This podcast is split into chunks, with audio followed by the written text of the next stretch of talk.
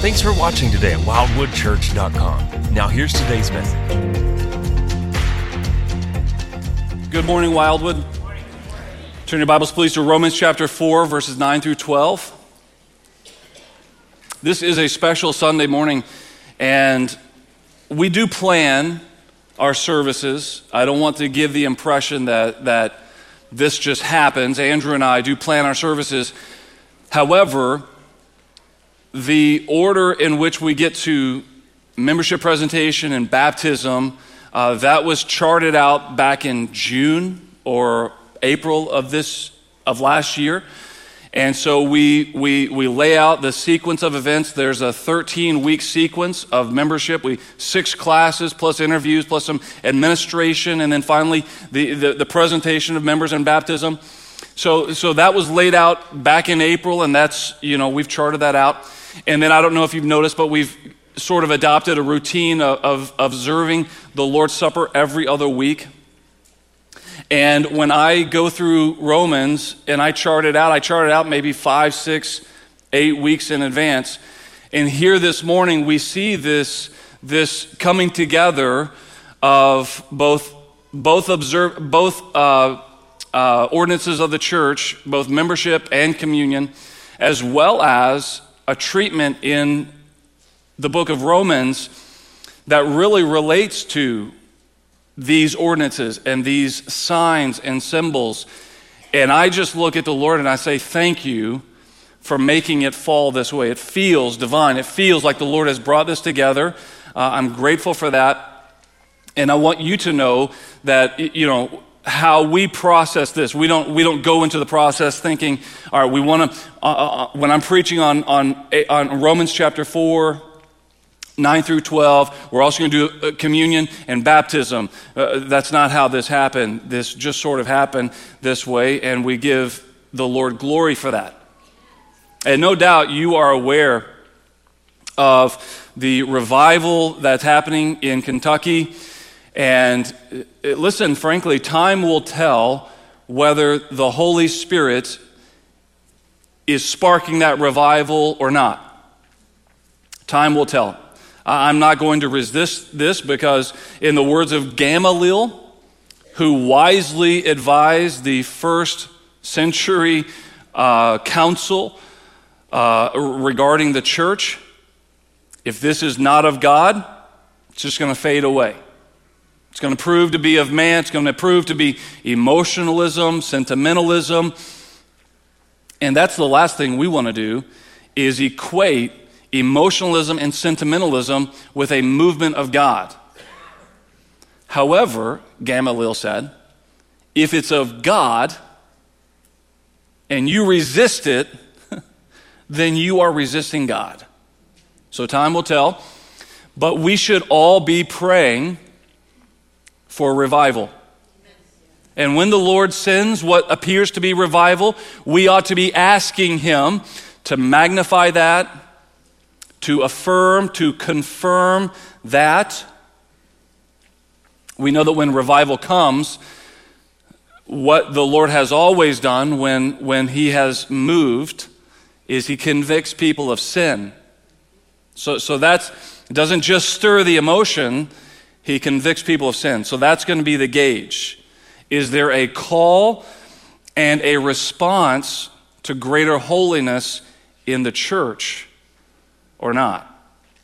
If there is, then we know that the Lord is reviving. And I pray for revival. I pray for revival in Asbury. I pray for revival in, in Illinois, in the United States. We have missionaries to Japan. I just saw them. I pray for revival in Japan. Uh, I pray for revival in Wildwood. And I pray for revival in my heart. Right? I pray that the Lord moves. I pray that He changes hearts, changes minds. We are a lost and broken world, and it seems as though uh, Jesus, if, if, I'm sure there are lots of generations that thought Jesus' return, like this is it, this is it, and uh, but I feel that way. Uh, I feel that Jesus is coming back, and uh, so you better be ready. Amen. Better be ready. People, you know, I, I told you that I'm a pan millennialist. It's all going to pan out in the end. Uh, and so people wonder, well, are, you know, what, what do you think it's going to look like for Jesus to come back and, and a, a rapture and a tribulation and a thousand year reign? And there's amillennialism and there's pre-tribulation, uh, pre-tribulation, um, uh, pre-millennialist, and all kinds of things. And I'm a pan-millennialist. It's all going to pan out. I believe that the command of Jesus to be ready uh, persists. No matter what you believe about the end times, and no matter what you believe about how, how the Lord is going to bring all this to a culmination, Jesus warned, I'm coming back like a thief in the night, and when I do, you better be ready. You better have your lamps lit because your servants, you're supposed to be waiting for my return, and blessed are those who long for the return of Christ. Right? If you're busy living your best life now, and, and you're thinking, ah, wait just a little bit longer, you've missed the boat. Okay? Jesus' return is the best thing that's ever going to happen for those who believe the gospel. All right? Look, that's all free chicken. None of that's in my notes. All right, let's read here Romans chapter 4, verse 9 through 12. Paul says, Is this blessing then only for the circumcised or also for the uncircumcised? For we say that faith was counted to Abraham as righteousness. How then was it counted to him? Was it before or after he had been circumcised? It was not after, but before he was circumcised. He received the sign of circumcision as a seal of the righteousness that he had by faith while he was still uncircumcised. The purpose was to make him the father of all who believe without being circumcised, so that righteousness would be counted to them as well and to make him the father of the circumcised, who are not merely circumcised, but who also walk in the footsteps of the faith that our father Abraham had before he was circumcised. Let's pray. Lord, we come to you humbly and expectantly and eagerly and gratefully. What a Sunday morning. What a beautiful Sunday morning. Thank you, Lord, that even when it seems like there's so much darkness in the world, the sun rises and there's beauty in your creation. And you've not forsaken us, and you never will forsake us. And Lord, we, we long for the coming of Jesus Christ. We long for our being taken to be with him forever in heaven. We ask, God, that you help us to be found faithful. Help us to be doing the work that you want us to do. And I pray that you would speak through your servant this morning and help us, Lord, to respond in a way that glorifies you and honors you and changes our life. In Jesus' name, amen. Verse 9, beginning of it goes, Is this blessing then only for the circumcised or also the uncircumcised? What blessing? Well, in verse 6 through 8, Paul quotes David, who says, Blessed is the man who the Lord will not count as sin. Right? Blessed is the man whose sins are not going to be held against him. So last week we covered that when, when Paul associates Psalm 32 with Romans 4, that we're justified by faith, we're counted righteous by faith, when he associates this psalm that says that your sins are not counted against you, what he is telling us is that when we are justified, when we are legally declared righteous by God, he counts us righteous, it credits righteousness to our account, and simultaneously, he declares, he decides that he'll never count our sin against us again. Now, a Jew reading this would hear about Abraham and would hear about David, and they would, they would go, Well, yeah, those are Jewish all stars. Those are pillars of the Jewish faith. So, Paul, yeah, we don't deny Abraham and we don't deny David. But you're talking about Gentiles, and we're talking about Jews. And Paul asked the question Is the blessing only for those who are circumcised.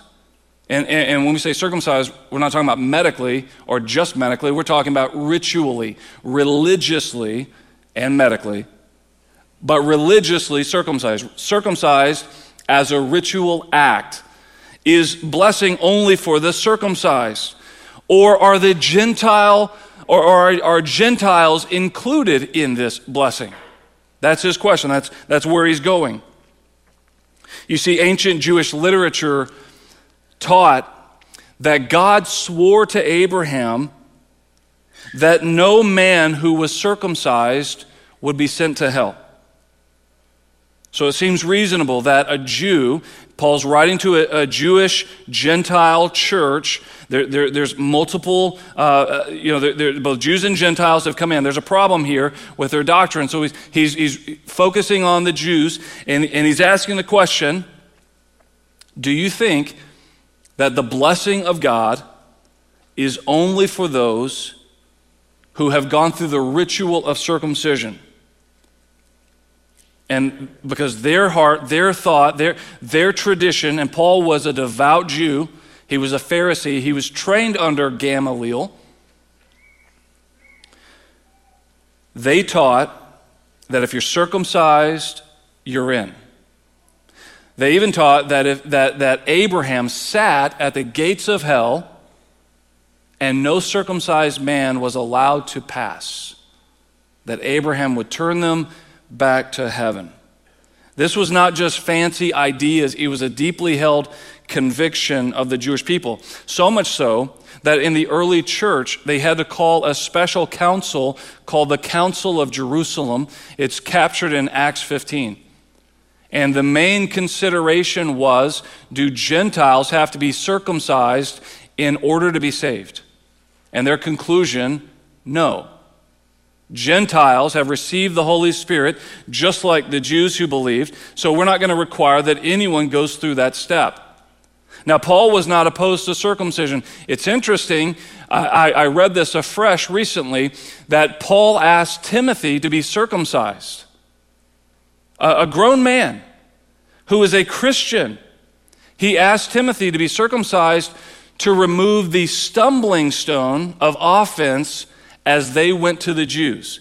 They knew that he was a Greek, and Paul said, I want you to lay your freedom aside for the gospel. Now, think about that, men, right? I want you to have your quiet time on a daily basis for the gospel. I want you to set aside your freedom to snooze an extra 20 or 30 minutes in the morning. Paul wanted Timothy to be circumcised as a young man. So they concluded no, it's not necessary. Paul, again, Paul was not opposed to it, but the question is is it necessary to be saved?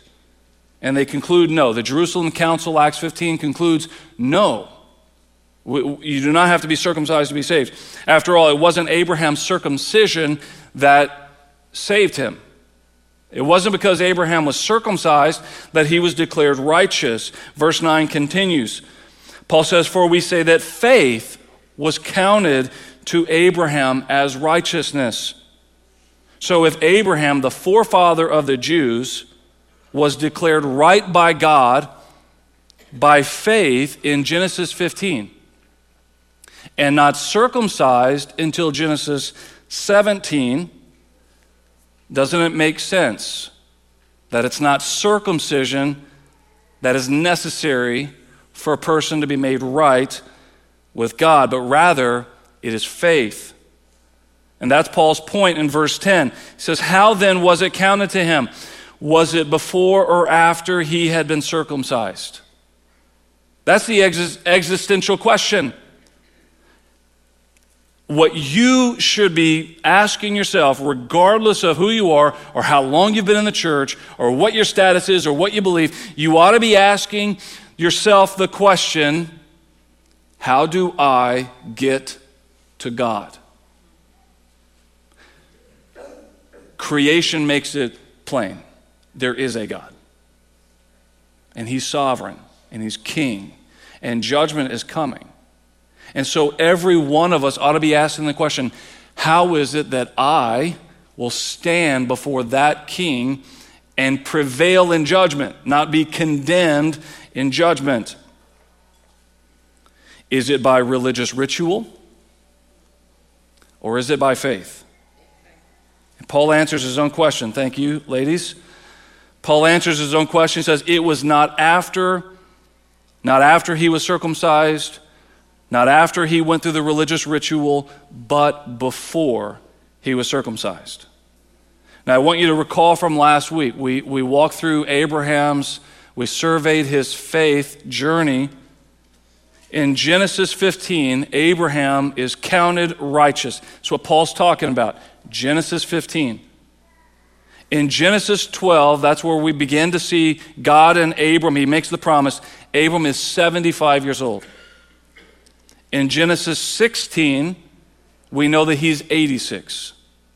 So, somewhere between 75 and 86 years of age, Abraham is counted righteous by God. In Genesis 17, he's 99. And that's where circumcision comes into play. So, somewhere between the age of 75 and 86, he's counted righteous by God. He is a righteous, uncircumcised Gentile. Some 13 to 25, the Jews' chrono- chronology dates it 29 years. For some 13 to 29 years, Abraham is, an, is a righteous, circumcised Gentile. And then, at the age of 99, he is a circumcised Jew. Now, it's important for us to note that Abraham's son Ishmael was also circumcised when Abraham was 99. Ishmael was a teenager when he was circumcised. And yet, Ishmael was not part of the covenant with God. Two observations that we need to make here from the story of Abraham. Number one, righteousness came by faith a decade and a half before any ritual. He was declared right with God 14, 13, 30 years before he did any ritual. And number two, it is possible to have done the ritual and not be included in the covenant. Righteousness comes by faith, not ritual. And it's possible to do the thing and it not change the reality. You tracking with me? I know you are. You guys are sharp. Now, Paul supplies two reasons that Abraham was justified by faith before he was circumcised. Two reasons. The first is so that the religious act won't be confused with what it signifies. In other words, that the ritual would not be confused with the reality. See, we get this, we get this confused sometimes. We imagine that when I do the thing, it, it changes my reality, and Paul wants to make it clear, and, and God wants to make it. Paul is just drawing this out from Abraham's story. And Paul is saying that there's two reasons that Abraham was justified before circumcision. The first is so that the ritual would not be confused with the reality. Verse 11. He received the sign of circumcision as a seal of the righteousness that he had by faith while he was still uncircumcised.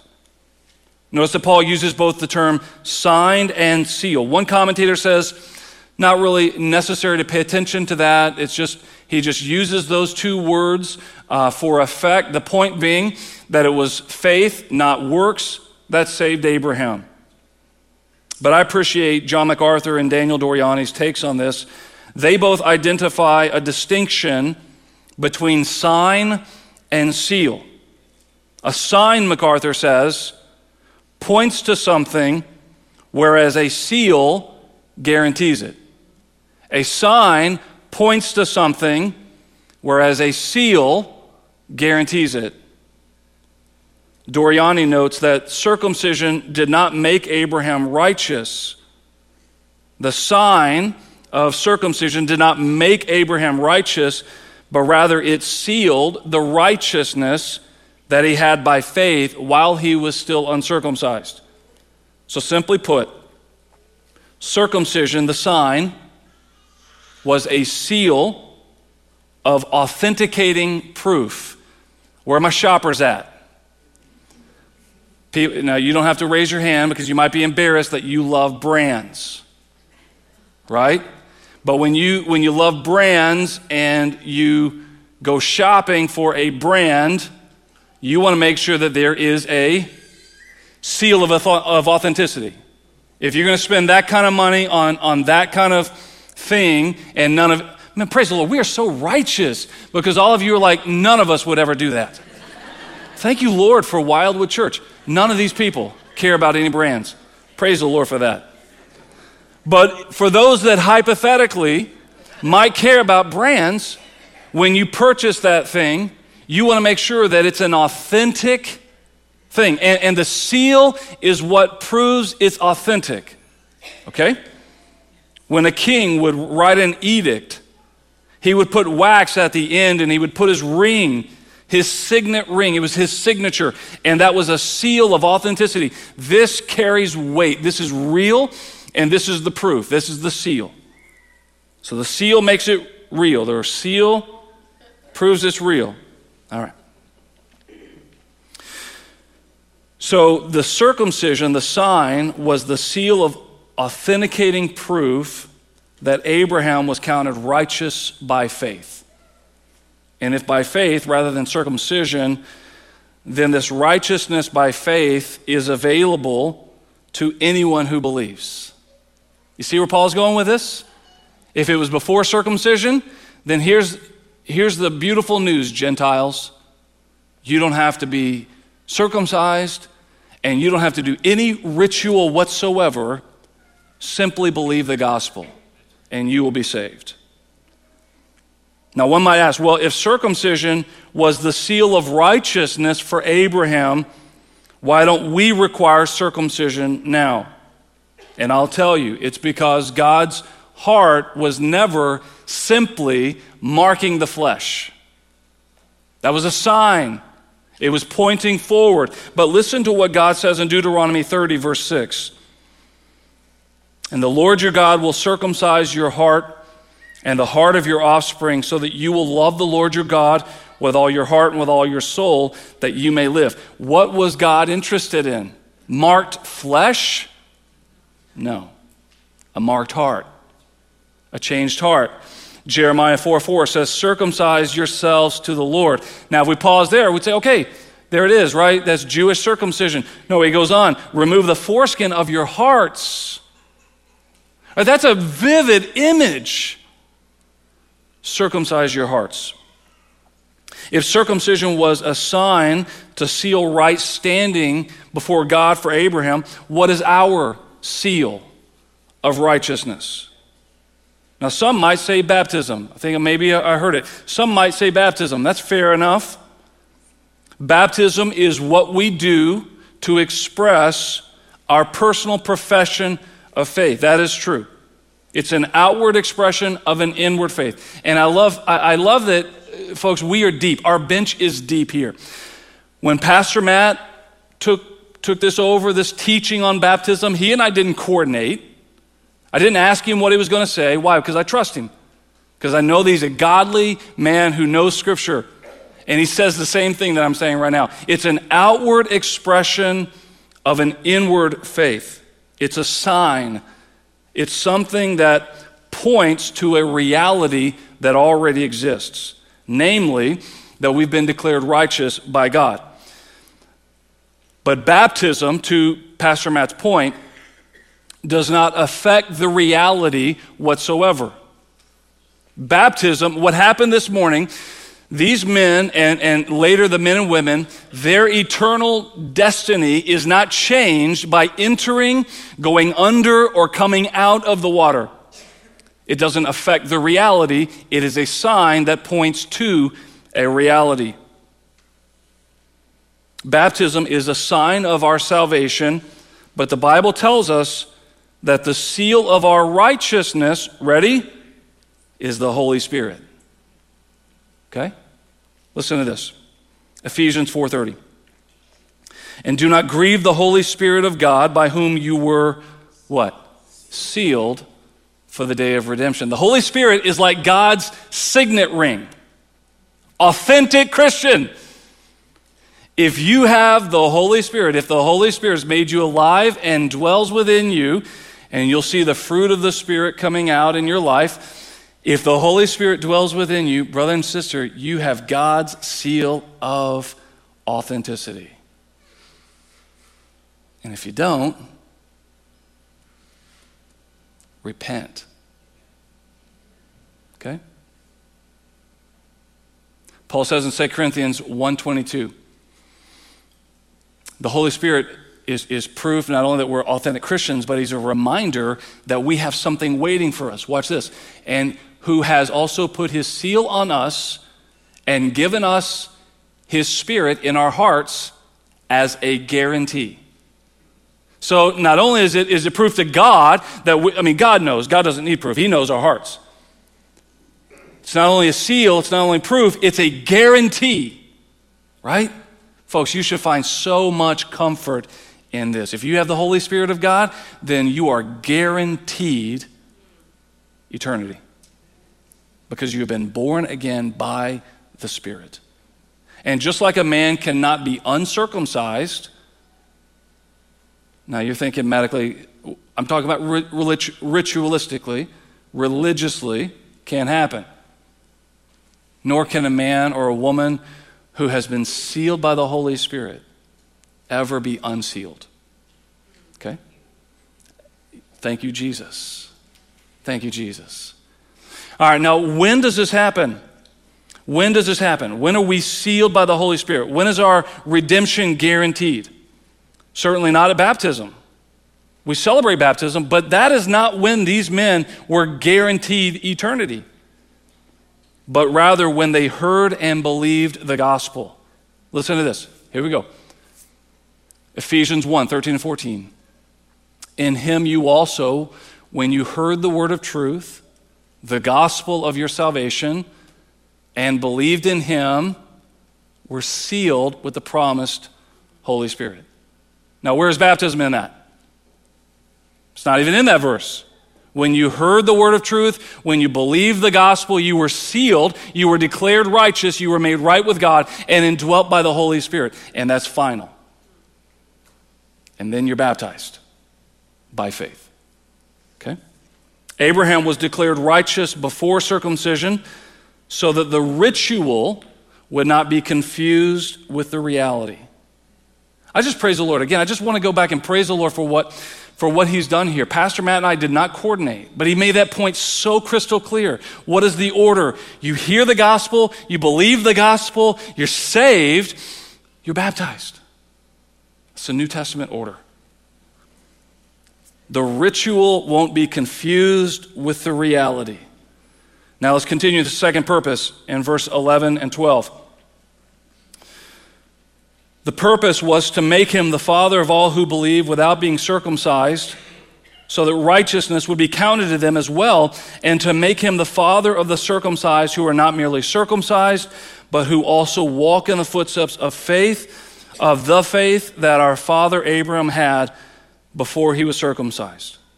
So Abraham is the father of all who believe without being circumcised. Gentiles Praise the Lord. Abraham is our father. Father Abraham had many sons. Many sons had Father Abraham. I am one of them, and so are you. So let's just praise the Lord. All right, that's it. I don't know it beyond there. Okay?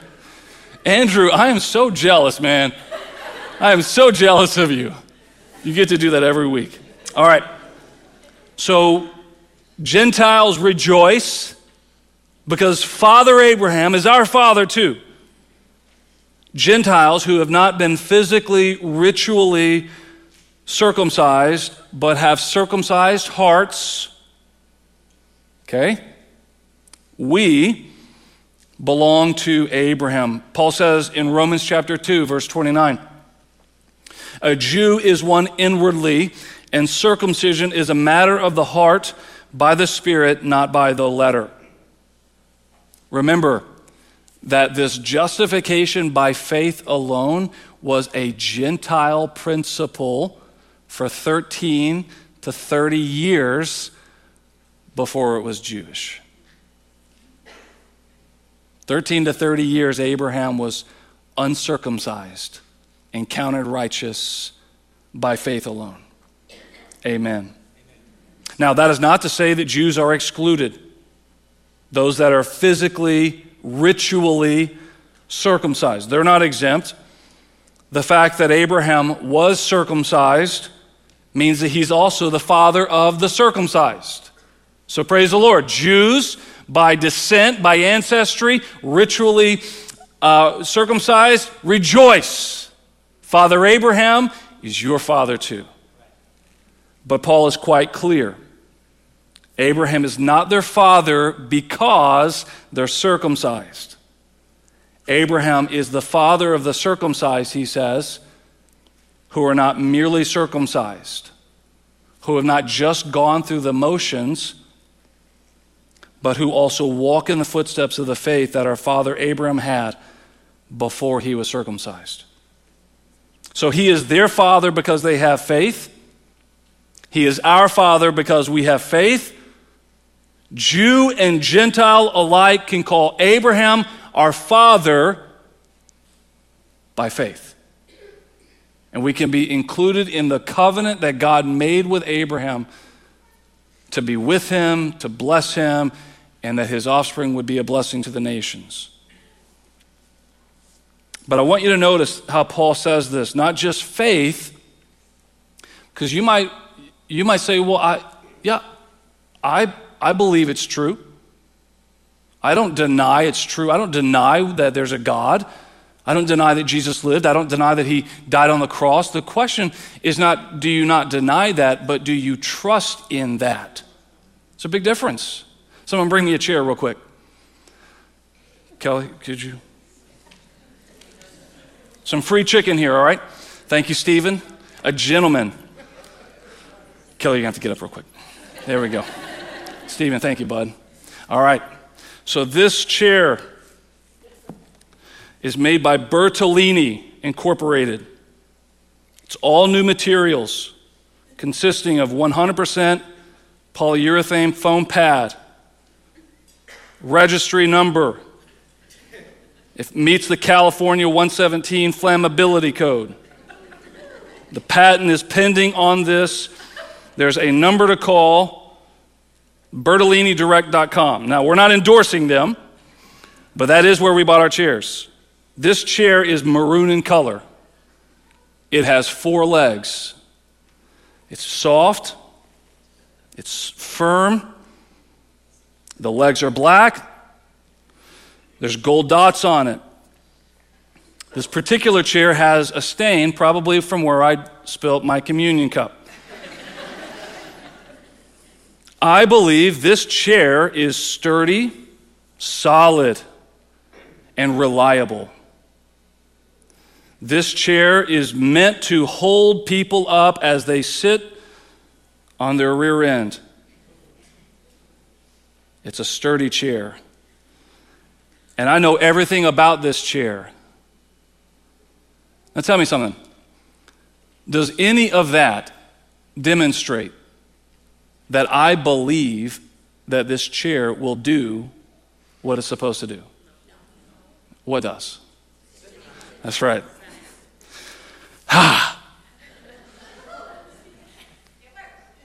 I know this chair is going to work. Praise the Lord that that worked. That would be terrible if it, right? Full weight. Oh Lord, I, all my hope is it, you know, I, am trusting in this chair. I'm, I'm, not, I'm not bracing, right? I'm not, watch this. I'm not sitting on the edge, but part of my weight is on my own feet. Oh, I trust this. Oh, this chair is, is so uh, sturdy and, and, and it's going to hold me up. But, but just in case, I'm going to put weight on my feet too. Right? Is that faith? This is faith. Legs up. Here's faith. Watch this. Now, I'm 45. Okay? Now, that's faith right there, right? Put my life. Okay. That's all free chicken. But watch. Watch. Knowing about Jesus is not the same as trusting in Jesus for your righteousness. You can be the greatest Bible scholar,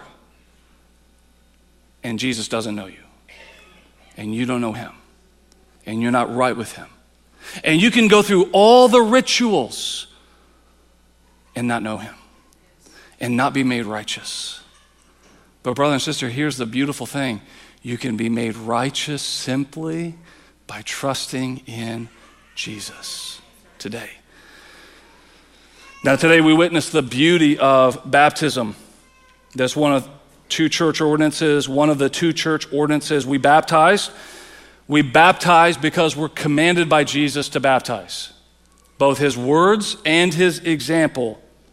We baptize people who have already declared who have already been declared righteous by faith in Jesus. That's why we ask them, Stephen, we ask you, and we don't have any doubt what your answer is going to be.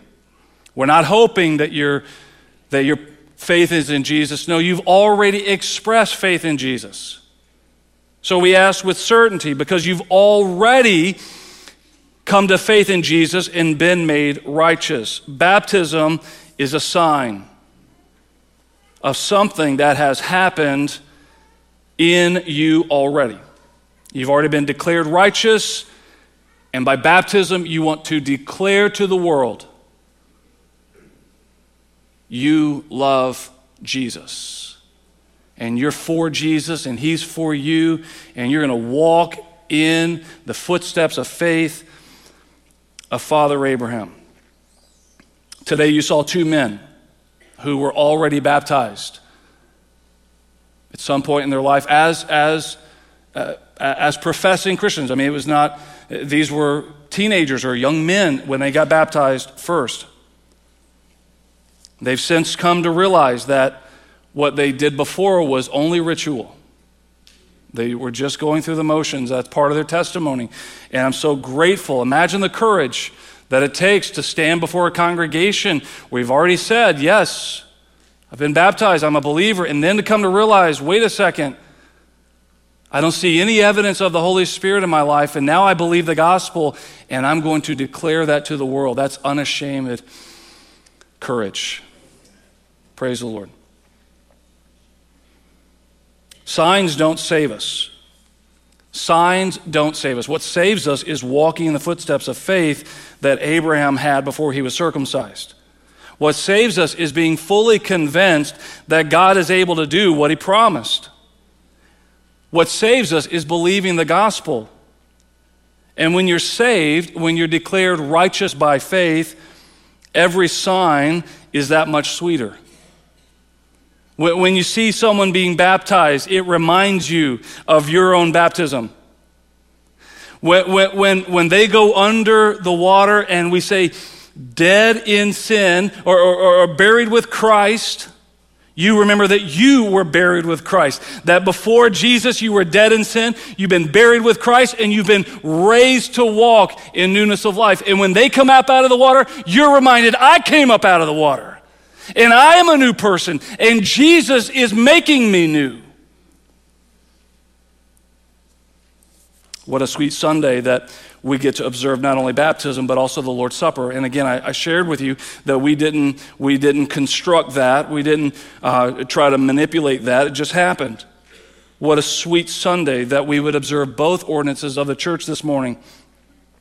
Both remind you, both are signs to remind you that you are not your own.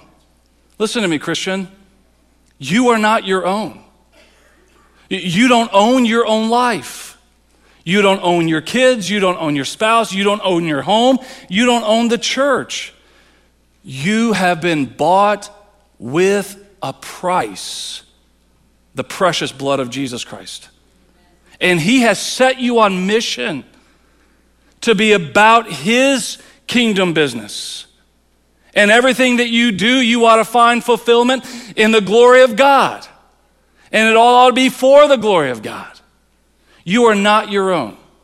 And baptism and communion both point to that and remind us of that. when we observe communion, we are taking a sign, a sign that symbolizes the body and the blood of Jesus. In a different package, it's just grape juice and crackers.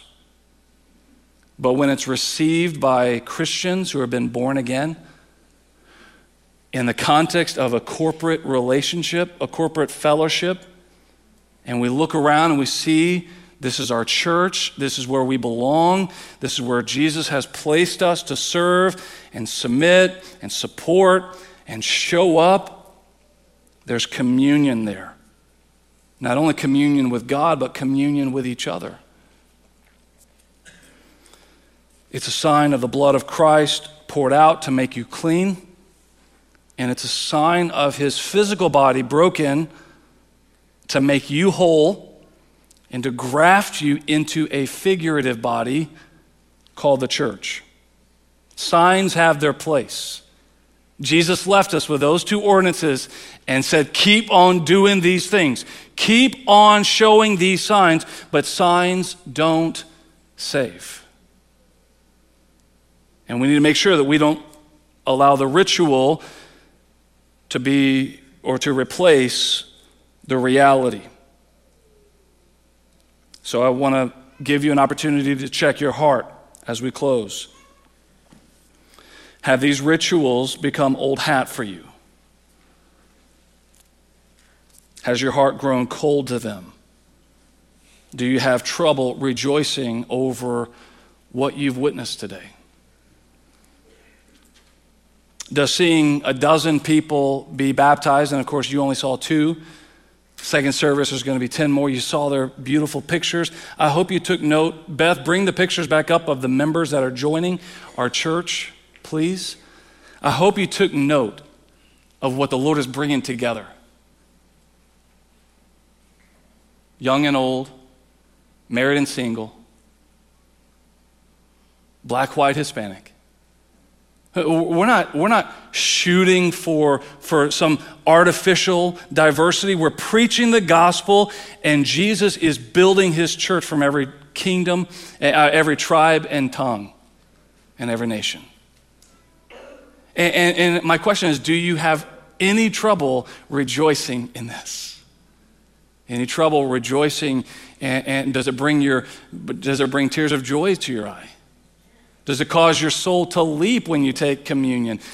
If not, what I ask you to do is submit that to the Lord and say, Lord, help me remember what this ritual is pointing me to.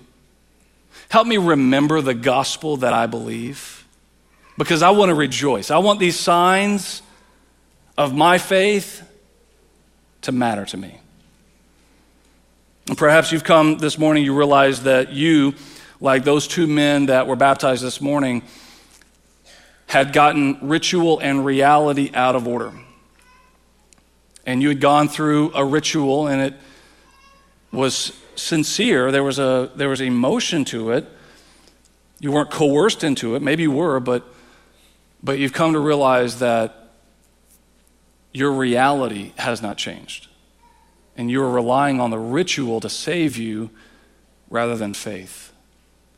My encouragement to you is believe the gospel, repent, and be saved. Father, we thank you for Jesus, the author and perfecter of our faith. We thank you, Lord, for the way that you have built this service today.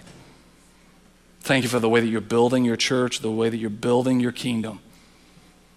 I pray, Jesus, that you would be glorified through the ministry of Wildwood Church. And I pray, Holy Spirit, that you would revive our hearts, revive our city, revive our land. In Jesus' name, amen. Hey, thanks so much for watching online. I hope that this message has inspired you to greater faith, has encouraged you, maybe convicted or challenged you. We're grateful to be able to provide this content to you online, live and on demand. If you haven't done so already, follow us on Instagram, like us on Facebook, subscribe to us on YouTube so that we can get this content right to you as soon as we upload it. But you know, we believe that as a follower of Jesus Christ, that you need the body of Christ. You need the local church. And so if you're in the Quad Cities, let me invite you to personally join us in person for our gatherings on Sundays at 9 a.m. and 1040. If you're not in the Quad Cities, I want to encourage you to go find a local church that teaches the Bible, that serves the community, that loves Jesus, that gives grace. Well, hey, thanks again for watching, and we hope that you were blessed.